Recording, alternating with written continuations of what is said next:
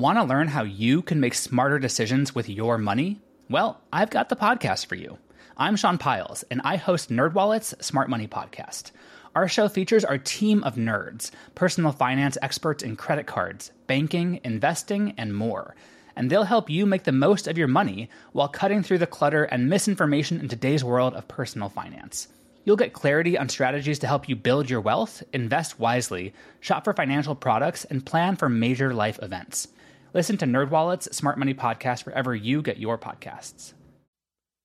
Hello, everyone. Sakuya here, and welcome back to the History of Everything podcast. You've probably already noticed that from the beginning here, uh, Gabby is not here. I'm going to go ahead and provide a little bit of an explanation. There are two reasons for that.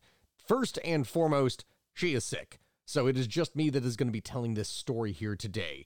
Secondly, considering the subject of the matter, um, or matter of the subject, wait, am I messing that up? Okay, considering the subject of what it is that we are talking about today, this is not exactly something that uh, she is too keen on hearing anyway. If you recall that whole episode that we did, um, the the main one involving the serial killer of Russia, yeah, that uh, that got to be pretty gruesome. Now, be- because of that, mind you, we're not going to put in necessarily nearly as much detail but today's episode is kind of a companion piece to another thing that is being worked on regarding the Chicago World Fair.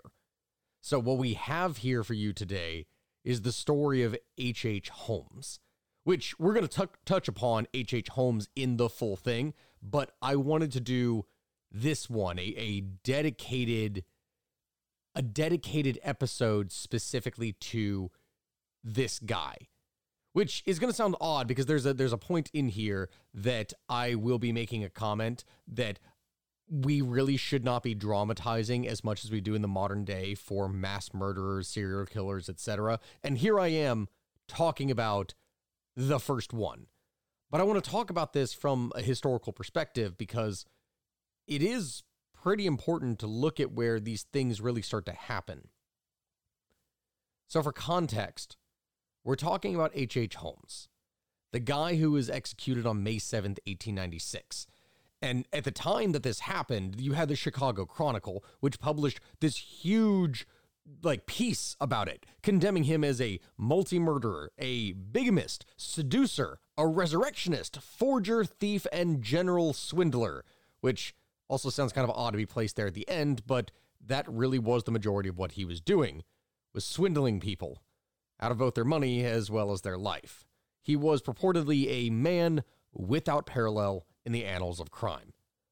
Now, among his many misdeeds, as the newspaper would report, there were all kinds of tales of suffocating victims in vaults, boiling a man in oil, poisoning wealthy women in order to seize their fortunes. Holmes is claimed to have killed at least 27 people. At least that we know of, most of which he lured into a purpose built, quote, murder castle that was, again, quote, replete with secret passageways, trapdoors, and soundproof torture rooms. There was even an intricate system of chutes and elevators that would enable Holmes to transport his victims' bodies back down to the Chicago building's basement, where he purportedly equipped a dissecting table, and a stretching rack, and a crematory. In the killer's own words, he was born with the devil in him. He could not help that he was a murderer, no more than a poet could help the inspiration to sing. We're getting a little bit into the uh, the thick of it here, but the short of it is that more than a century after his death, Holmes was widely considered to be the United States' first known serial killer. And to this day, that is something that looms rather large in the public's imagination. I mean, okay, there are books, there's all kinds of different things where you have, such as, oh, I know I had one written here. There it is Erik Larson. So, this guy, Erik Larson, wrote a nonfiction book that sold really well called The Devil in the White City that introduced many Americans to him in 2003. And there is or was. I'm not actually even sure as to the status of this, but there's supposed to be some kind of adaptation that Leonardo DiCaprio was going to be putting together that was going to be a on film version of this. Now, that all being said, as I said from the opening thing, I don't like this. This is this is less of this is less Sakuya telling a historical story right now and more so saying his personal opinion, but I really do not like in the modern day and age the sheer amount of dramatization and media that surrounds serial killers and true crime and other things like that. Again, it sounds very ironic considering that I'm literally saying this story right now to you all over the course of my podcast, but then simultaneously, you know, I, and I did the the one on Chikatilo before. But I like looking at old cases, old events, things that in a time were shocking for people when it really it really captured the eye of the public. And that's why I feel more comfortable talking about the stuff that is 60, 70, 80, 100, several hundred years old, depending. Not like, oh, this thing happened in early 2002 and it's 2022, so it was just two decades ago. I hope that that kind of explains it. But the reality about this story is that a lot of what is said may potentially just be story. There is truth to the case of Holmes' crimes. He certainly did murder, he certainly did cheat, he certainly didn't do a lot of these things.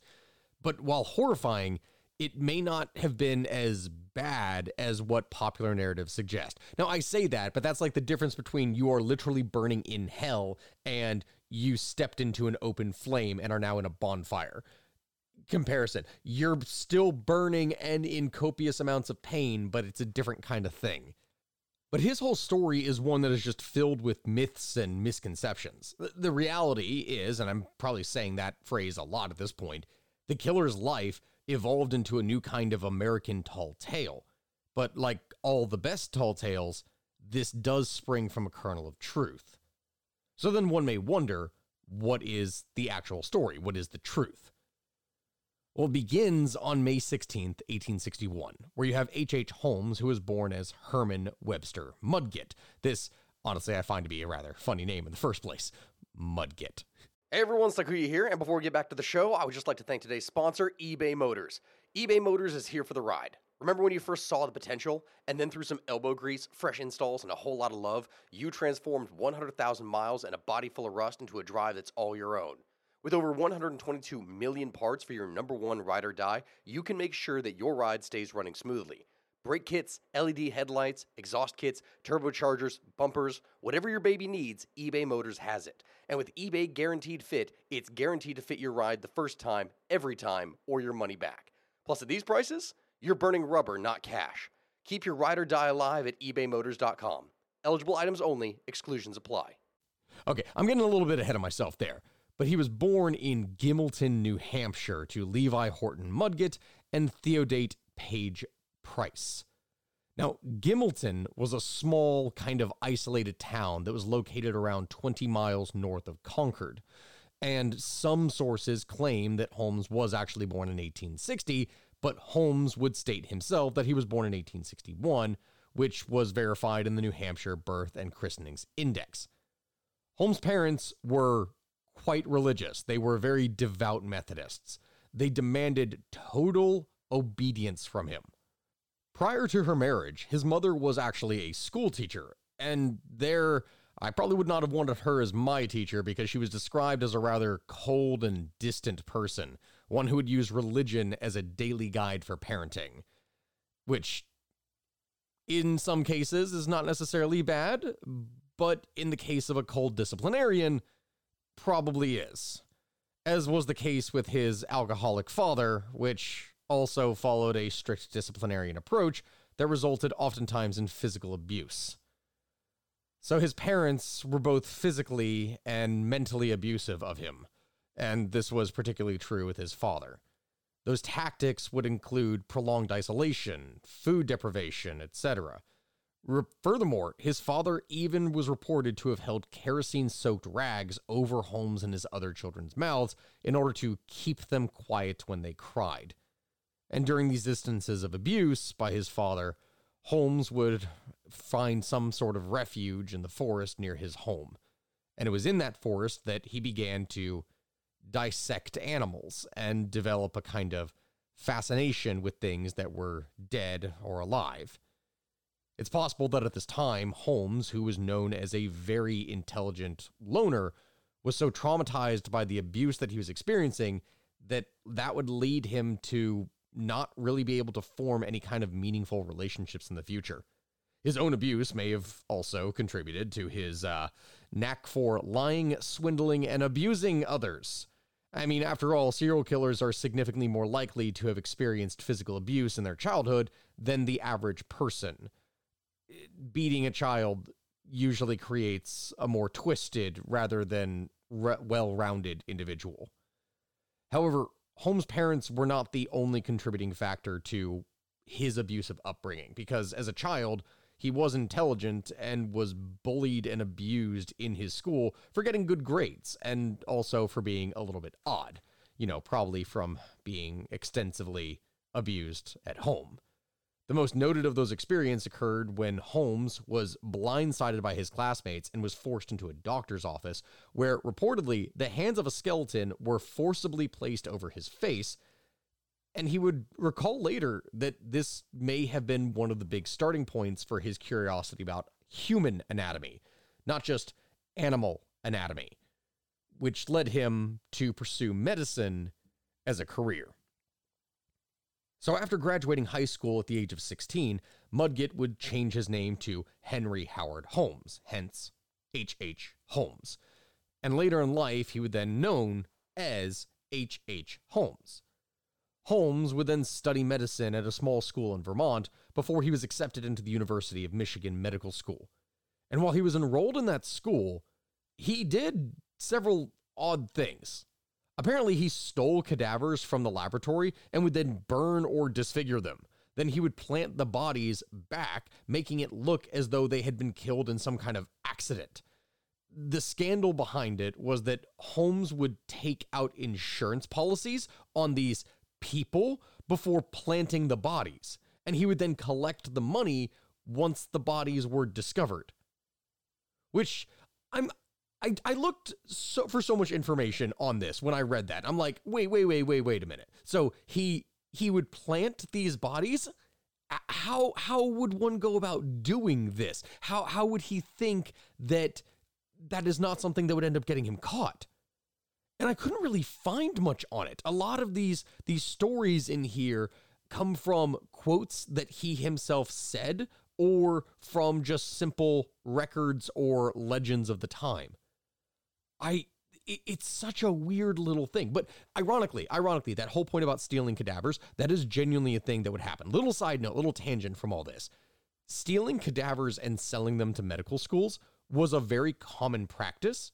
So in this case, it is stealing cadavers from the medical school and then disfiguring them to make them look like they weren't donated bodies so that he could collect insurance money. That was um that was going to be a little bit of a trend for him, as you're going to find out. So in 1884, Holmes would pass his medical exams, and in 1885, he moved to Chicago where he got a job that was working at a pharmacy under an alias, Dr. Henry H. Holmes. Now, this is almost something that did not happen. Because in 1884, he was nearly prevented from graduating when there was this widowed hairdresser that accused him of making a false promise of marriage to her. He he reportedly promised to marry her and then didn't. That was um, another thing that was going to become very common for him. But eventually, after he had moved down to Chicago and worked at this drugstore, the owner of the drugstore passed away and that owner left the store to his wife to manage. But Holmes managed to convince the widow to let him instead buy the store, and that widow soon went missing and was never seen from again. Holmes, of course, claimed that she moved to California, but this could never actually be verified. After Holmes became the owner of the drugstore, he would go on to purchase an empty lot that was just across the street. He designed and built a three story hotel, which the neighborhood called the Castle. And during its 1889 construction, Holmes would hire and fire several construction crews so that really no one had a clear idea of what exactly he was doing. He designed effectively a murder castle, which is something that is is I, I have to give this little side note. I find this to be very interesting because one of the things that was reportedly done in the medieval period or in ancient times is that after, say, a castle or some kind of fortified structure was built, if there was slave labor or something that had been building it, those workers or slaves were put to death in some places, specifically so that the secret of it could not get out. Like if there was any secret passages or Everybody shush! William Shatner has something to say. Cat and Jethro, box of oddities. What do you do when the woman you love dies? Well, of course, you dig her up and you live with her. Aww. The show examines weird things. There are plenty of old photographs from this time period of children out in the streets playing in and among the dead horse carcasses. Oh, I miss those days. Things used to be so much simpler. Cat and Jethro. Then there's the urine wheel, which sounds like a really bad game show. Thing done weird things. Cat and Jethro, box of oddities. That is really mysterious. Join Cat and Jethro Gillingham-Toth for the strange, the bizarre, the unexpected as they lift the lid and cautiously peer inside the box of oddities. The Webby Award winning Box of Oddities podcast from Airwave Media. really anything that could have given them any kind of trouble. You know, down the line. Because now there's people that know about the secrets that no one is supposed to know about. It's not like one person could just build it entirely themselves. So after construction on this murder castle was complete in 1891, Holmes would place ads in the newspapers offering jobs for young women and advertised the castle as a place for lodging. He also placed ads presenting himself as a wealthy man who was looking for a wife. Yeah, that uh that seemed to always be the case for him, looking for a wife. You see, all of Holmes' employees, the hotel guests, the fiancés, and the wives, were required to have life insurance policies. Holmes would pay the premiums as long as they listed him as the beneficiary, and most of his fiancés and wives would just suddenly disappear, as did many of his employees and guests. People in the neighborhood eventually reported that they saw many women enter the castle, but at times they would never see them exit. So in 1893, Chicago was given the honor of hosting the World's Fair, which was this massive cultural and social event to celebrate the 400th anniversary of Columbus's discovery of America. You can say what it is that you want at that point. That was the reason behind why this occurred at that time. The event was scheduled to take place from May all the way to October, and it attracted millions of people from all over the world.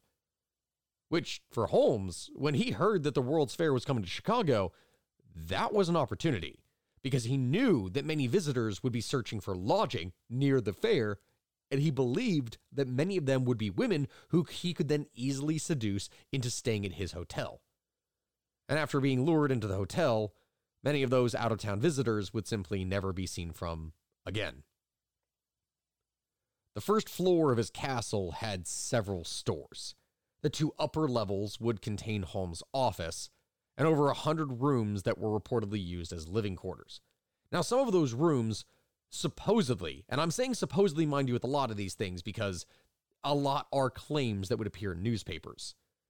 Some of these rooms were soundproofed and would contain gas lines so that Holmes could apparently asphyxiate his guests whenever he actually felt like it.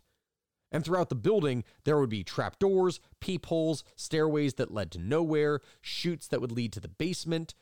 The basement was designed apparently as Holmes' own kind of lab.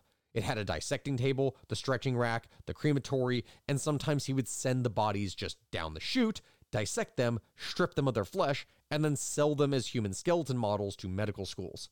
Pretty much everything for him was about money and anatomy together. In other cases, he would choose to cremate or place the bodies into pits of acids. Now, as I said, all of these descriptions were described by what very well could be overly embellished or completely fabricated news reports in the 1890s. The reality of the situation is that yellow journalism was a really big thing at this time. Now, it had been big for years. It was really bad, and it still is something today. But in the 1800s, going into the early 1900s, this was particularly bad. And that probably deserves an entire podcast episode by itself, to be honest. Through it all, Holmes would travel throughout the US, committing insurance fraud and murdering, along with his accomplice, Benjamin Pitezel. Once the World's Fair had ended, Chicago's economy was in a bit of a slump. Like it no longer had this massive energy surge from such a massive, ma- massive? Yeah, from such a massive event. And what ended up happening then is Holmes decided to abandon the castle and instead focus on insurance scams, committing murders all along the way. And it was during that time that Holmes would steal horses from Texas and ship them to St. Louis, where they would then be sold, making him a fortune.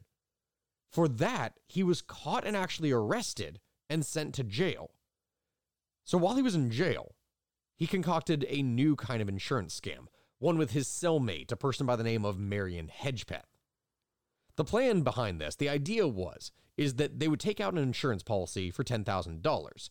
He would fake his own death and then provide Hedgepeth with $500 in exchange for a lawyer who would then help him if any problems arose. Because we're talking about a scam, and there is literally an infinite number of things that could happen. So once Holmes was released from jail on bail, he attempted his plan. It didn't work though. The insurance company was suspicious and they refused to pay him. So Holmes then decided to attempt a similar plan in Philadelphia, but this time he would have Pitezel fake his own death. But during the scam, Holmes actually went and killed Pitezel and collected the money for himself. In 1894, Marion Hedgepeth, who was now very angry that he did not receive any of the money in the initial scam, he told police about the scam that Holmes had planned. The police then tracked Holmes, finally catching up to him in Boston, where they arrested him and held him on an outstanding warrant for the Texas horse swindle. At the time of his arrest, Holmes appeared as if he was prepared to flee the country, and police were becoming very suspicious of him.